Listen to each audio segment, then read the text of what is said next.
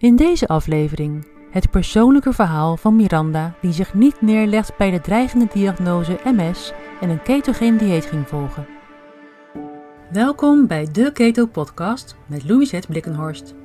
In deze podcast laten we geen onderwerp over het ketogeen dieet onbesproken, van ketogene leefstijl tot therapie, voor de leek, de ervaringsdeskundige en de professional. De ene keer houden we het eenvoudig en praktisch en een andere keer duiken we er diep in. Je hoort steeds weer iets nieuws in de Keto Podcast.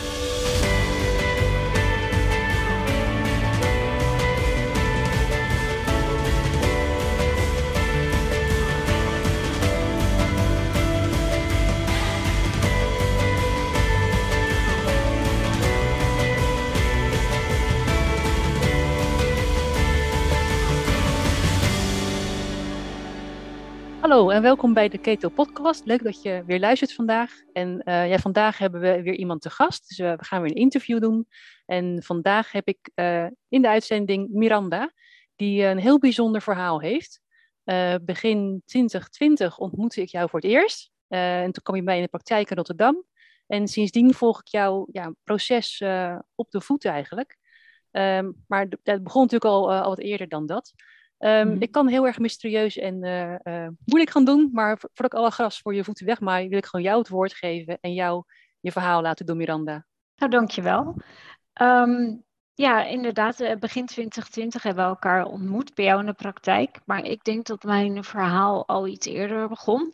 Um, de eerste openbaring van een symptoom was denk ik in 2015 toen ik in uh, galop van mijn paard viel. Um, ik heb toen heel erg last gehad van draaiduizeligheid. En er zijn allerlei MRI's gemaakt toen. Om te kijken wat is er aan de hand. En daar werd niks gevonden. Dus het eerste symptoom wat ik had was in 2015. Um, ehm, en uiteindelijk uh, doorspoelen naar 2018. Uh, toen in augustus werd ik uh, zwanger. En toen begon ik meer klachten te ervaren. Dus ik had een uh, donkere waas voor mijn ogen en ik, uh, ik, kreeg last van mijn balans. Nou, gelijk aan de bel getrokken, want ik voelde natuurlijk wel dat, uh, dat het niet in de haak was. Toen ben ik naar de oogarts geweest en naar de neuroloog. En die zeiden van ja, oké, na je kraamtijd zullen we verder zoeken. En toen werd er al gesproken over van nou, dat kan eventueel MS zijn. Nou, als je hoogzwanger bent, is dat nu, natuurlijk afgrijzelijk om te horen. Maar ik had nog een stille hoop dat het misschien aan de zwangerschap uh, lag. Dus ik heb me even mijn gemak gehouden. Ja. En uh, toen uiteindelijk is de kleine in april 2019 geboren. En toen ben ik uh, de hele molen ingegaan met neuroloog en oogarts om te kijken van wat is daar nou aan de hand. En toen heeft de oogarts geconstateerd dat mijn oogzenuw was verdund en dat er afwijkingen waren aan zowel het linker als het rechteroog. En een neuroloog die uh, vond antistoffen van die bandjes in mijn hersenvocht via een ruggenprik. Dat was ook niet fijn om te doen. Nee. um, en um, er was ook één lazy te zien in mijn hersenen. Um, dus, uh, nou ja. En even voor, daar, de, voor de leken onder ja. ons, een lazy, wat is dat? Oh, een lazy is uh, eigenlijk een soort littekenweefsel. Dus een, op een MRI is dat te zien als een witte vlek. Dus ik had uh, één lazy, één soort littekenweefsel te zien op mijn oogzenuw in de hersenen. Ja. Um, en wat ik, ja, de, de combinatie van wat de oogarts zag en een neuroloog, dat is niet voldoende om een diagnose te stellen. Dus de neuroloog die zei heel ijskoud van ik denk aan MS, maar ik weet het niet zeker. Dus daar kon ik het mee doen. Alle behandelingen had ik, of tenminste alle onderzoeken had ik gehad. Er was geen behandeling mogelijk. En uh, de neuroloog zei van ja, je moet gewoon maar wachten totdat, uh, totdat je uh, verslechtering hebt, zodat je eventueel een diagnose kan krijgen. En ja. ik weet nog, dat was in de zomer van 2019 en ik ging naar huis en ik dacht van ja, ik heb net een baby en ik, ik heb te horen gekregen dat ik misschien MS heb. Ik wist daar helemaal niks van, dus dat, dat greep me echt naar de keel. Dat vond ik vreselijk eng. Ja. Dus ik heb twee weken lang in mijn bed liggen huilen. En um, toen werd ik zo gek van mezelf. Ik dacht, uh, weet je wat, ik ga googlen. MS, wat het precies is. En, en toen leerde ik dat het een heel grillig verloop kan, kan hebben. Dat je eigenlijk, uh, dat het niet uh, genezen is. Dat je het eventueel zou kunnen managen met medicijnen. En toen kwam ik ook het verhaal tegen van Dr. Terry Walls. En dat is een Amerikaanse internist die zelf MS kreeg. Nou, na ongeveer twaalf jaar was ze zo verslechterd dat ze in een rolstoel terecht kwam. Maar ze gaf niet op. Ze dacht van ja, er moet toch iets aan de hand zijn. Er moet toch een reden zijn waarom ik dat ziektebeeld heb. En er moet verbetering mogelijk zijn. Ja. Dus zij is zich gaan verdiepen in, in voeding. Dus ik dacht van, nou weet je wat, dat kan ik ook. ja. ik, uh, ik heb haar boek gekocht en uh, uiteindelijk uh, nou ja, daar veel over gelezen. En ik dacht van ja, ik was zo wanhopig. Ik wilde mijn leven niet opgeven en ik had net een kind erbij. Dus ik dacht van ja, ik eet desnoods een struik, het kan me niet schelen. ik wil gewoon eh, verbetering zien of in ieder geval geen verslechtering meer. Ja. En um, Dr. Terry Walls, die heeft dan drie niveaus van haar dieet. En het eerste instapniveau is heel makkelijk. Je moet al gluten en zuivel vermijden. Het tweede niveau is low carb. En het derde niveau is ketogeen dieet in wezen. Ja. En uh, toen dacht ik van, nou, ik wil heel snel heel, heel veel verbetering zien. Dus uh, toen ben ik me gaan verdiepen in uh, ketogeen dieet. En via via werd ik doorverwezen naar jou, Louisette. Ja. En uh, ik dacht, weet je wat, baat het niet, schaadt het niet. Het is alleen maar uh, gezond eten. Ja. Dus vandaar dat ik, uh, ja, dat ik bij jou terecht ben gekomen en dat ik daar alles aan heb gedaan. Dus, ehm, en dat ketogeen dieet, dat heeft me echt heel erg geholpen. Eh, enerzijds om, om vat te krijgen op wat er met me gebeurde. En om ook weer de rust te krijgen, zo van, ik heb er zelf invloed op, als ik maar gewoon keihard uh, eraan trek. En anderzijds uh, om, om eventueel verbetering te zien. En dat, dat laatste, dat is gebeurd. Dus ik heb, uh, ik heb klachten die niet te verklaren zijn. Maar met ketogeen dieet is er, zijn er zulke bijzondere dingen gebeurd. Dat, voor, me, voor de rest van mijn leven laat ik dat nooit meer los. Het is echt een aanrader voor iedereen om, om dat te doen. Um, en ik heb, uh, ik heb ook wel geleerd in die tijd van een, een, een, diagnose is niet zo belangrijk. Want ik heb gelezen in het boek van Terry Walls dat alles uh, aan de binnenkant op dezelfde manier begint. En dat je aan de buitenkant dat het zich op een andere manier openbaart. En dat dat afhankelijk is uh, of je dan MS hebt of psoriasis of, of weet ik veel wat. En, en wat, wat, ehm, wat, is die, sorry dat je onderbreekt, maar daar ben ik heel erg geïnteresseerd. um, wat is dan dat, dat, datzelfde inwendige proces wat uiteindelijk leidt tot diverse ziektebeelden, weet je dat? Oh ja, nou ja, ik, um, ik weet niet of ik het goed uitleg, maar wat ik heb gelezen is dat de darmwand wordt, uh, uh, kapot wordt gemaakt door de voedingsstoffen die we eten. Um, en die, die kunnen we niet, uh, niet goed verteren. Dus uh, eigenlijk ieder ziektebeeld, iedere chronische aandoening uh, die je kunt krijgen, dat begint in, in de darmen. Ja. En wat er dan gebeurt, corrigeer me alsjeblieft als ik het niet goed zeg. Nee, zo Wat er dan gebeurt, ja. ja, so far so good, is ja. dat um, de darmwand wordt beschadigd uh, door bijvoorbeeld gluten of iets waar je niet tegen kan, kunt. En die, die, um, die voedingsstoffen die die darmwand beschadigen, die gaan uiteindelijk door die darmwand heen, die komen in de bloedbaan terecht. En je, je lichaam denkt van oké, dat hoort niet in de bloedbaan, ik ga het aanvallen. Uiteindelijk uh, valt je lichaam zichzelf aan, dan krijg je dus een auto-immuunziekte. Ja. Um, ja. Nee, je legt dus, het heel uh, goed uit, heel mooi. Ja, ja nou dankjewel. Ja. Um, dus het is echt een, een hele reis geweest van uh, uh, voedingsmiddelen die ogenschijnlijk gezond zijn, waar je eventueel misschien niet tegen kan, om, om die tijdelijk uh, te vermijden. Um, en dan weer te herintroduceren. Dus het is, het is echt een hele bijzondere reis geweest. En de ja. basis daarvan is wel ketogeen dieet. Ja. Ja, ja, ik weet nog, toen je bij mij inderdaad voor de eerste keer uh, binnenkwam uh, lopen, uh, de, ja. de, lopen, ja, je moest je echt goed vasthouden toen, weet ik nog wel. Ja. Want het waren een paar treetjes voordat je je praktijk in kon. En dat je daar eigenlijk al moeite mee had, staat me nog bij. Ja. En, um, want inderdaad, de, de, klachten die jij noemde, was die waas voor je ogen, hè? die was heel sterk. Mm -hmm. Dat je soms echt ook de diepte niet kon zien van, van de stap die je zette. Ja. En je evenwicht, geloof ik, was aangetast. Ja, ja, in de notendop was het die donkere waas voor mijn ogen en inderdaad mijn, uh, mijn evenwicht.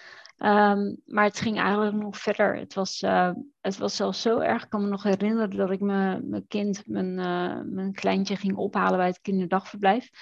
En dat was in de zomer en de, de zon scheen best wel sterk toen. Um, en dat ik um, dat, dat gebouw inkwam en dat ik pas op het laatste moment zag dat er een man voor me stond. Dus mijn, mijn hersenen konden het blijkbaar niet verwerken wat het uh, beeld daadwerkelijk was. En dat was wel even schrikken. Van, ik kan niet vertrouwen op mijn ogen of hoe mijn hersenen dat verwerken. Dat, dat staat me nog bij dat voorbeeld. Het was heel erg eng. Ja. En volgens mij had je ook vermoeidheidsklachten. Dat je veel te weinig energie had. Ja. En het was, je, je stemming uh, leed daaronder. Ja, ja, ik was uh, heel erg geïrriteerd. En uh, inderdaad, wat je zegt, die vermoeidheid was. Uh, ik vergelijk het vaak met. Um, het was net alsof ik in drijfzand zat. Dus dan probeerde ik mijn ledematen te bewegen. En dan had ik zo weinig energie, ik kon al de hele dag in bed liggen. En ja. sinds uh, ketogeen dieet is dat nou ja, honderd keer verbeterd. Ik kan uh, s'avonds zelfs nog gewoon sporten als ik dat wil. Ja, ja. ja. Want um, we zijn toen inderdaad begonnen met uh, ja, opbouwen van, van een ketogene voeding. Hè? Je was al heel eind, je wist al heel veel. Dat was uh, een enorme sprong die je had. Um, en toen ben je inderdaad ketogeen gaan eten uiteindelijk. Maar het lukte nog niet helemaal toen, weet ik nog wel. Je zat nee. iedere keer tegen het randje aan eigenlijk. Ja, ja ik, uh, ik vermeed heel veel koolhydraten. Maar ik kwam maar niet in ketose. Um, ik weet eigenlijk niet waardoor dat was, maar het, nee. het, lukte niet. En uiteindelijk hebben we dat opgelost met uh, drie dagen lang vasten.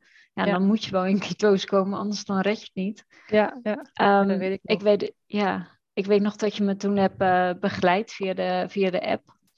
Ja. En uh, ja, dat was een, een eerste probeersel met vasten. En, en toen was ik wel echt in ketose. Ja, dat heb ik toen de eerste keer vier maanden lang volgehouden. Ja, de ketose mag ik hopen, niet vaste. Ja.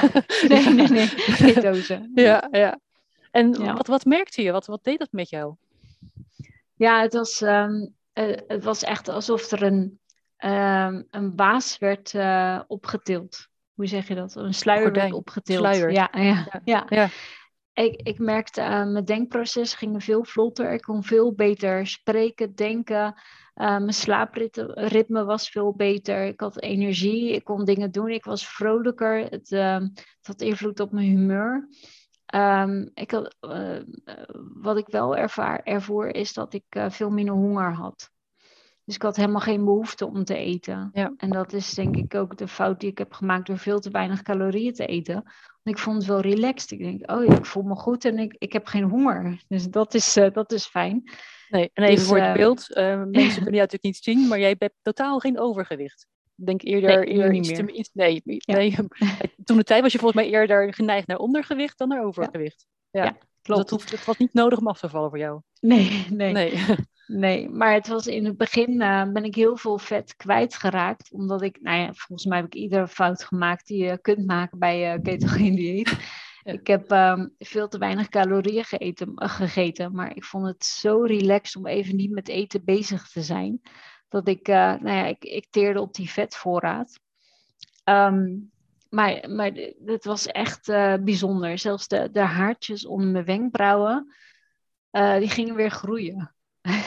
dat is echt, ja, je weet als je jong bent, dan pluk je dat. Op een gegeven moment dan, dan groeit het niet meer. Nee. Dan denkt je lichaam, oké, okay, laat maar. Um, maar dat was zo bijzonder met, uh, met ketogeen dieet. Dat al dat soort dingen die, ja, weet je, mijn huid werd zachter. Die haartjes gingen weer groeien. Uh, wat ik al zei, het slaapritme en uh, mijn humeur. Ik werd gewoon een, opeens weer een gezelliger persoon. Ja. En ik, uh, ik had nog steeds last van mijn symptomen. Blijkbaar moet ik langer in ketose of, uh, of vasten daarmee. Ja. Maar um, ja, ik zag het allemaal wat, wat zonniger in. Ja, en ja. Ik, ik weet nog dat je zei van... Um, ik heb gewoon weer energie over om met, me, met mijn kind te kunnen spelen aan het eind van de dag. Ja. Dat, dat was een enorme winst natuurlijk. In plaats van dat, dat je uh, naar je bed moest en ja, uitgeteld ja, op bed ging liggen kon je gewoon nog, nog ja, door met, uh, met, voor je, met je kind spelen, uh, ja. sporten zelfs. Ik sta me bij dat je zei van nou, ik, uh, ik fiets je er allemaal uit op de sportschool. Ja. op ja. de home trainer natuurlijk. Maar... Ja.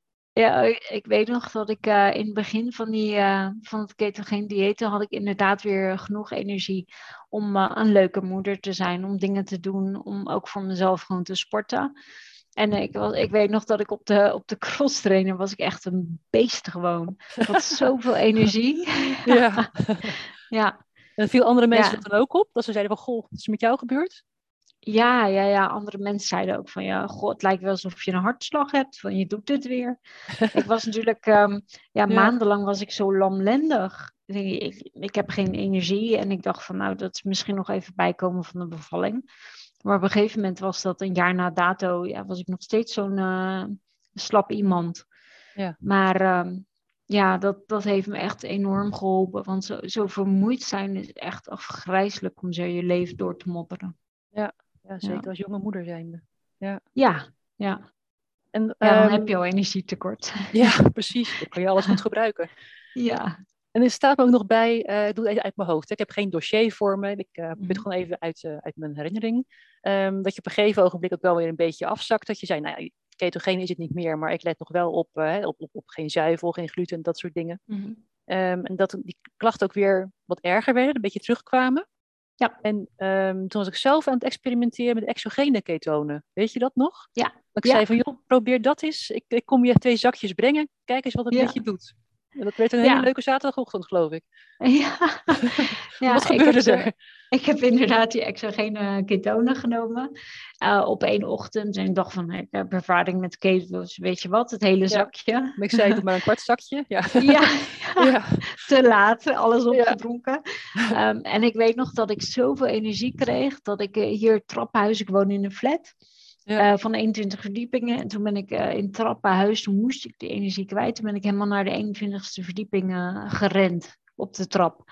Wow. En ehm, ja, en mijn man, ik weet nog dat hij zei van ja, gaat wel goed met je, wat heb jij gesnoven? maar ik was zo Ja. energiek dat ik, nou ja, ik moest die energie gewoon kwijt. Ik had een gevoel van dat ik niet stil kon zitten. Ja. Dus eh, nu gebruik ik het voor als ik eh, nou, even moe ben of eh, slecht slaap of wat dan ook. Dan is het me extra, ja, Boost. zoals een Red Bull, maar dan, ja, dan anders. dan anders. Het Ja. geeft je ook vleugels in ieder geval. En het Ja. mooiste wat ik herinner, wat me echt altijd bijgebleven is van die ochtend, dat, het, dat we even aan het appen waren van en hoe gaat het met de ketonen? Dat jij zei van, nou ik sta hier op de 21ste etage, kijk uit over Rotterdam en ik heb zicht als een havik. Ja. Dus geen waas te Ja. Dat vind ik dus Ja. wel opvallend eigenlijk. Hè? Dat als je ervan uitgaat dat er dus een, een schade is aan die oogzenuw, eh, Mhm. waardoor je die klachten hebt, dat dat blijkbaar ook uit kan en weer terugkomt Ja. als er energiegebrek is of een stressprikkel. Of... Dat is wel als opvallende. Ja, dat is ook opvallend. Dat is ook eh, wat de oogarts zei. Die zei van ja, ehm, ehm, wat er aan je ogen is gebeurd, dat zou niet moeten leiden tot functieverlies. Dus je zou eigenlijk gewoon eh, normaal zicht moeten, moeten hebben. Maar het ligt in aan de verwerking in je hersenen. En dus er is iets, dat verklaart ook waarom ik die man al pas op het laatste moment zag toen. Ehm, er is iets met, met de hersenen, en de neuroloog kan dat niet zien, ehm, wat, wat niet helemaal goed gaat. Dus het ligt niet zo aan die ogen, maar ja, frustrerend is, of nou, eigenlijk niet frustrerend. Het is niet altijd aan de orde. Dus ik heb Nee. soms inderdaad is echt zicht als een havik. En dat merk ik ook bij als ik in ketose zit of als ik heb gevast. Ehm, dan, dan zie ik echt haar en haar scherp. Dus ik veel beter dan, eh, dan mijn man of, eh, of, of iemand anders. Ja, bijzonder hè? Ja, het is Ja. heel erg bijzonder. Ja. En wat ik ook wil benadrukken is eh, Terry Walls, die eh, Amerikaanse arts, die heeft het over de zogeheten prodrome state. Ja. Dus dat is de, de periode voordat je überhaupt een diagnose krijgt, maar waarin je allemaal vage klachten hebt, waar je last van hebt. En je hebt eigenlijk wel door dat er iets niet in de haak is. Het is nog wel, je kunt het negeren. ehm, en je hebt nog geen diagnose, maar je, je voelt wel dat er iets niet in orde- in orde is. En volgens haar, en daar ben ik het ook mee eens, is dat het moment om in te grijpen. Ja. En dat is het moment om, om te gaan kijken van voor welke voedingsmiddelen ben ik overgevoelig en wat zou ik zelf kunnen doen. En, ehm, en dat is niet alleen maar voeding natuurlijk, het is ook ontspanning en beweging. En eh, op tijd eh, je rust nemen en gaan slapen en genieten van, eh, van je familie, van de natuur. Dat Ja. soort dingen. Ja, mooi. Ja. Want ehm, wordt er vanuit, uh, je, gaf volgens mij enigszins aan, vanuit uh, het ziekenhuis bij de neuroloog vandaan, werd er helemaal niets gedaan eigenlijk. Hè? Er wordt helemaal niet gesproken over, um, je kunt met je, met je voeding aan de slag of met leefstijl of ontspanning of helemaal niets. Nee. nee, sterker nog, daar wordt lacherig over gedaan van, uh, ja, sommige mensen denken dat dieet invloed heeft, maar dat is niet zo. Ja, het komt ook niet zomaar uit de lucht vallen. Er moet een reden voor zijn waarom we dit uh, meemaken. Ja. Ik geloof dat um, nou ja, een, een, arts die ik volg, uh, die houdt zich bezig met Parkinson. Hij zegt er is een pandemie van, van de echte pandemie is van mensen met chronische aandoeningen, met name Parkinson. Ja. Dat komt ergens vandaan en je moet er zelf ook, ook invloed op hebben. Ja. En dat heb ik zelf ook gemerkt, dat heb je. Je hebt die invloed. Ja, ja, ja. dat is wel heel duidelijk. Ja. ja. Um, hoe, hoeveel jaar be, uh, verder ben je nu? Want die prodromale status, hè, die, die, die, kan een aantal jaar duren. Um, want vanaf het eerste moment dat jij klachten had tot aan vandaag, hoeveel jaar zit daartussen? Uh, als ik even reken vanaf het begin van mijn zwangerschap, dat was augustus 2018, dus nu bijna vier jaar. Ja. Ja, bijna vier jaar verder. En uh, de neuroloog zegt, binnen twee tot vijf jaar heb je wel een diagnose te pakken als, uh, als zoiets zich openbaart vanaf het eerste symptoom. Ja. ja. En want je wordt regelmatig ook gecontroleerd. Je, gaat, je krijgt een MRI-scan, zowel bij de, bij de neuroloog als bij de oogarts. Wat, wat, wat is op het moment ja, je, status? Wat, wat, wat zien zij gebeuren? Uh, nou, de neuroloog die uh, ziet geen verslechtering in de hersenen. Die ziet ook geen verbetering. Uh, de oogarts daarentegen die zegt van ja, ik zag aan het begin, de eerste keer dat ik je zag, zag ik afwijkingen aan beide ogen. En nu is mijn rechteroog weer helemaal normaal. Dus mijn linkeroog is dat nog niet, maar mijn rechteroog die is weer helemaal in normale marges. Ja. Dus die afwijking is alleen nog maar links en niet rechts. Ja. Ja, prachtig. Helemaal kippenvel. Ja. ja. Want werd jij nou vanaf het eerste moment uh, behandeld als, of bestempeld als toekomstig MS-patiënt? Uh, zowel in het ziekenhuis als bij de bedrijfsarts of de huisarts? Of, uh, ja, ziekenhuis, oogarts, bedrijfsarts, huisarts? Nou, de oogarts en de neuroloog, de twee voornaamste spelers, die hadden wel het vermoeden van als ik een labeltje op zou moeten plakken, dan lijkt het het meest op MS.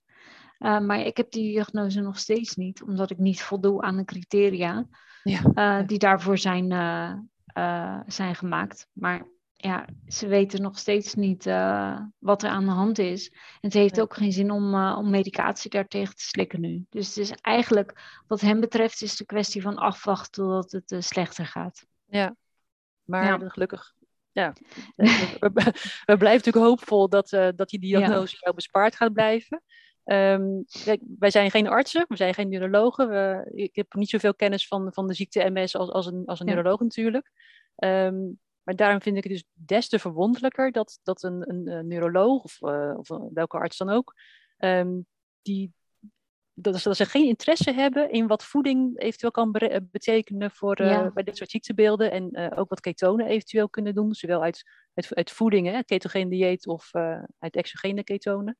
Um, ja wil ik wel even bij zeggen dat het slikken van exogene ketonen dus niet een vervanger is van, van het hele dieet. Hè? Want dan uh, zou je in principe nog steeds rommel kunnen blijven eten en gewoon een zakje erbij in kunnen nemen. Dat heeft absoluut niet hetzelfde effect. Um, maar ik vind het dus heel verwonderlijk dat daar zo, um, ja, zo, zo laconiek over, uh, over gedaan wordt. Ja. Um, en ja, nogmaals, ook een disclaimer. Dat, dit is jouw verhaal. Hè? Dit is uh, jouw persoonlijke ervaring. Het is geen medisch advies.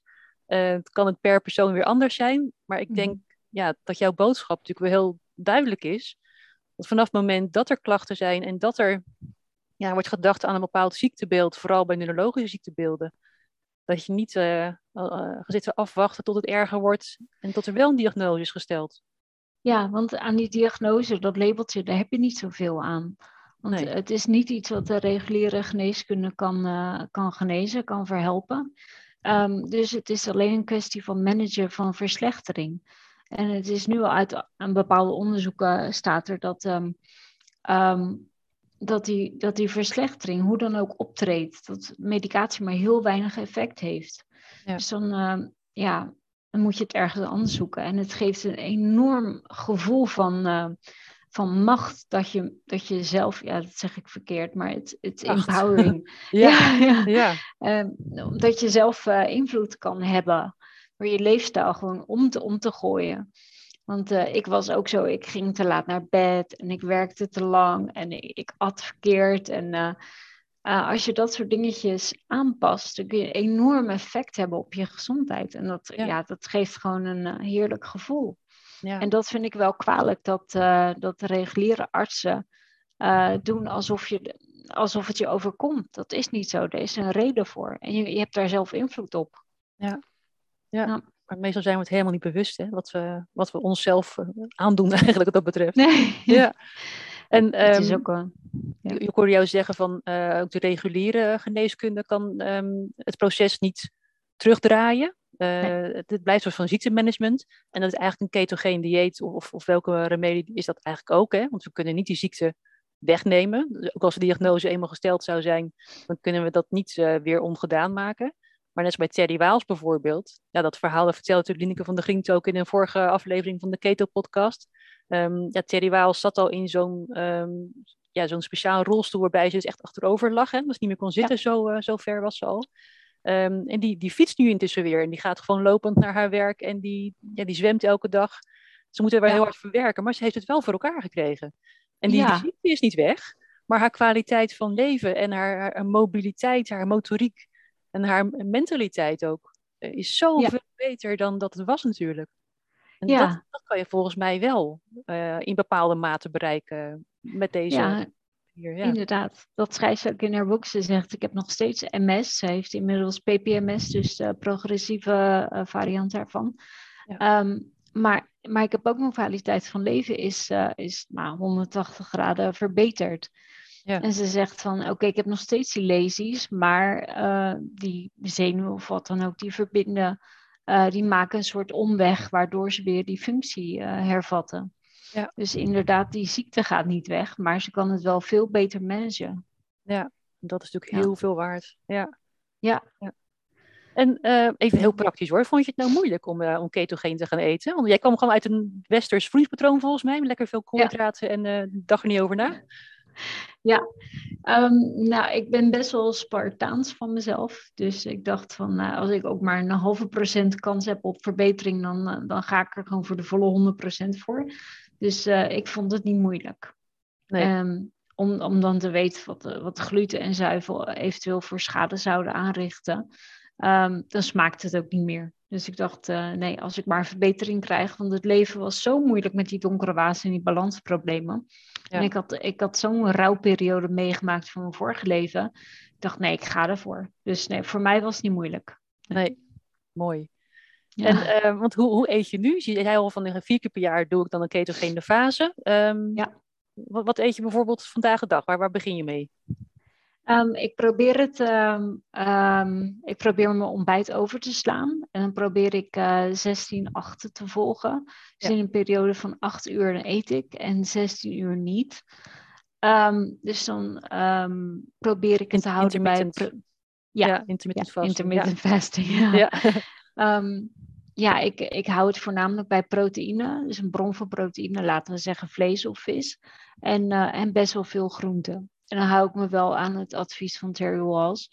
Wat zij dan schrijft van ja, je moet uh, um, uh, groenten eten die rijk zijn aan antioxidanten, bladgroenten en groenten die uh, rijk zijn aan zwavel. Ja. Dus daar hou ik me aan. En dan s'avonds uh, weer een bron van proteïne en dan is het klaar. Ja. Ja.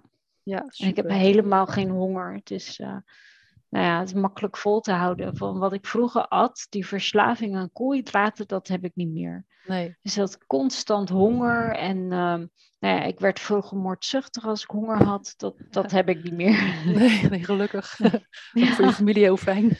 ja, ja. Ja. Ja. Ja. ja. ja. Um, is, ja, wat ik wel mooi vind aan jou vooral, is dat je inderdaad zegt van ik ben zo vastberaden om, om hier wat mee te gaan doen. En ik ben zo uh, gedisciplineerd om dit te gaan doen. Ik, het is gewoon geen keuze. Ik, ik, ik doe het gewoon. Um, ja, alle andere dingen die erbij komen kijken. Je had het vorige keer volgens mij ook over ademtechnieken. Uh, ook, om, om, wat meer rust af en toe te krijgen in, in stressvolle situaties. Ja. Ehm, dus eigenlijk alles wat, je, wat, wat er mogelijk is om verbetering te bereiken, dat, dat doe je zo'n beetje, zo'n beetje eigenlijk. Ja, ik doe het niet heel erg wetenschappelijk, want ik doe alles tegelijk. Ehm, dus het is heel, heel erg moeilijk uh, te achterhalen van waar ligt het nou precies aan als, als een verbetering optreedt. Ja. Maar ik zag een keer een meme voorbij komen, zo van if you think you've tried everything, remember you haven't. Um, dus dat geeft me wel de rust en de wetenschap van er is zoveel wat je kunt proberen.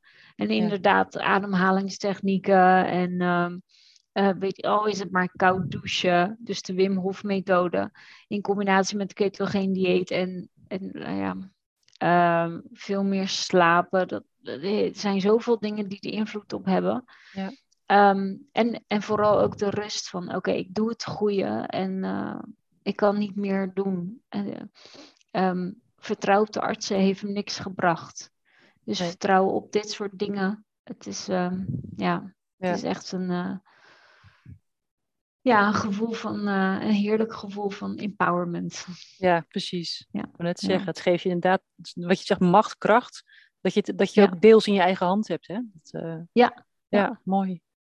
Um, en als er vandaag nu iemand luistert die denkt, jeetje, ja, dat, dat, dit speelt voor mij ook. Hè? Of het nou MS is of, of een ander auto-immuunziektebeeld of, of wat dan ook. Um, wat, zou je iemand willen adviseren? Um, ik zou direct advies willen geven van wacht niet op een, uh, op een label, want het kan toch niet worden genezen. Ga nu aan de slag met je, met je voeding en je leefstijl en probeer ketogeen dieet. Want wat er met ketogeen dieet is gebeurd, bij mij is echt met geen pen te beschrijven. Ik had niet verwacht dat het uh, zoveel impact zou hebben. Um, als, je, als je gluten en zuivel vermijdt, dan is het goed voor je gezondheid. Maar ketogeen dieet is een soort katalysator waardoor je sneller bij je doel komt. Ja. Um, ik, ik kon me nog heel goed herinneren dat ik niet meer op hakken kon lopen en ik, um, ik had een soort dronkenmansgang. En dat is, ja, denk ik wel door uh, keto is dat uh, verholpen. Dus het gaat steeds een klein beetje beter. Het gaat niet uh, uh, super snel. Maar ja, ik ben natuurlijk ook niet zo geworden in, uh, in één dag. Ja. Nee. Maar het is, nou ja, het is zo bijzonder wat er is gebeurd. Het is ja. echt, ik zou zeggen, start er gewoon mee. Ja, ja, ja. precies. Nou, super. Ik vind het nog steeds echt een kippenvel verhaal als ik het, als ik het van je hoor. Dat, ik vind het ook heel fijn dat je vandaag dit wilde vertellen, jouw hele persoonlijke verhaal. Um, ik zou ook inderdaad willen aanraden als er mensen zijn die denken, nou ik wil hier toch wel iets mee gaan doen, zoek daar ook een goede begeleiding bij. Ga dat niet, ja. uh, zeker als het om ziektebeelden gaat, zoek daar een, uh, ja, een, een, specialist bij. We hebben natuurlijk uh, intussen bij Ketogenics Institute diverse ketotherapeuten opgeleid. Um, dat zijn mensen die al ja, medische basiskennis hebben, die al een, een, praktijk hebben als of diëtist of, of wat dan ook, orthomoleculair therapeut, KPNI-therapeut. Uh, en dat zijn natuurlijk geen artsen. Dus het is altijd heel mhm. belangrijk om ook naar een arts te gaan of naar een neuroloog te gaan en, en daar onder controle te blijven. Maar ik denk um, ja, dat, dat, dat zo'n therapeut ook genoeg kennis heeft om je in ieder geval bij dit proces uh, goed te kunnen ondersteunen. Um, nou, ik hoop echt met heel mijn hart dat de diagnose MS jou bespaard blijft of, of ja, in ieder geval heel lang op zich laat wachten.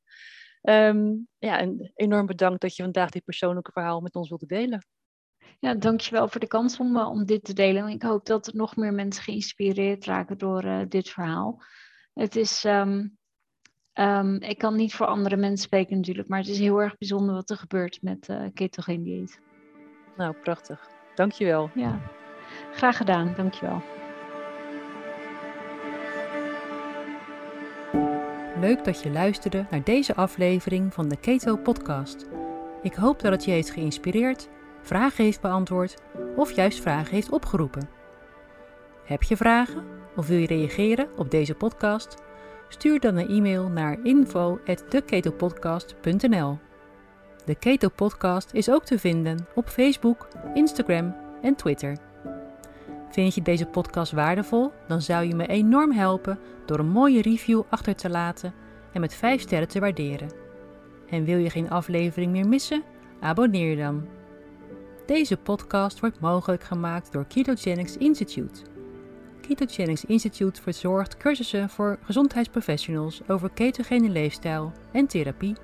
En voor een ieder die zelf met een ketogene leefstijl wil starten, is er het Keto Leefstijlprogramma. Meer informatie is te vinden op www.ketogenicsinstitute.com. Mijn naam is Louisette Blikkenhorst. Bedankt voor het luisteren en tot de volgende keer.